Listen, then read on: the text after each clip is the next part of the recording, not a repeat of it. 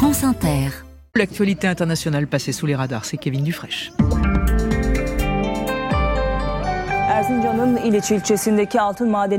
Et Kevin, nous sommes d'abord en Turquie où les secours s'activent. Oui, 400 personnes autour d'une mine d'or de la région d'Erzincan, c'est dans le nord-ouest du pays. Hier, un énorme glissement de terrain a pris au piège neuf mineurs. Pour le moment, aucun signe de vie. C'est en fait une butte de terre extraite de cette mine qui s'est effondrée en quelques secondes seulement. Pire encore, cette terre pourrait être contaminée au cyanure utilisé dans l'extraction euh, parce qu'il permet de dissoudre l'or pour le récupérer plus facilement.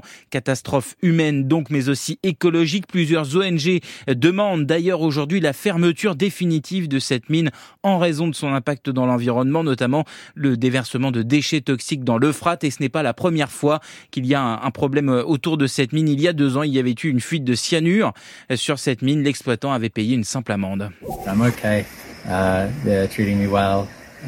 Et nous voici maintenant en Papouasie-Nouvelle-Guinée avec des nouvelles d'un captif. Oui, Philippe Mertens apparaît dans une vidéo tournée fin décembre et diffusée la nuit dernière. Ce pilote d'avion néo-zélandais a été enlevé il y a un an par l'armée de libération nationale, un groupe armé qui revendique l'indépendance de l'ouest de la Nouvelle-Guinée, région contrôlée euh, par l'Indonésie. Je vais bien, il me traite bien et j'essaye de rester positif, assure Philippe Mertens dans cette courte vidéo à l'attention de sa famille et qui euh, c'est c'est un nouveau signal hein, cette vidéo envoyée par les rebelles papous qui la semaine dernière ont promis de libérer prochainement leur otage sans pour le moment préciser quand et en mettant en cause euh, les gouvernements néo-zélandais et indonésiens euh, pour ne pas travailler, disent-ils, assez aux, aux négociations de, de, paix autour de cette région marquée par de fortes violations des droits des peuples autochtones. L'ONU dénonce entre autres des disparitions inexpliquées, des déplacements forcés ou encore des meurtres d'enfants.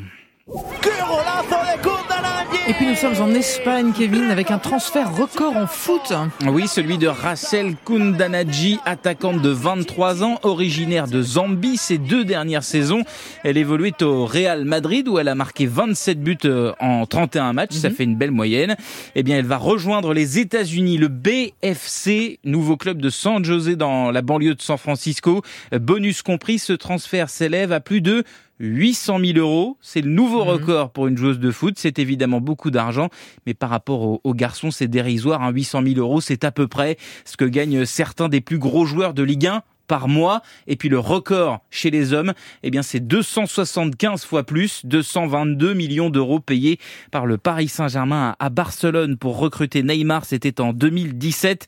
Rachel Kundanadji a signé jusqu'en 2027. Eh bien merci beaucoup Kevin Dufresne. Je vous reviendrai demain.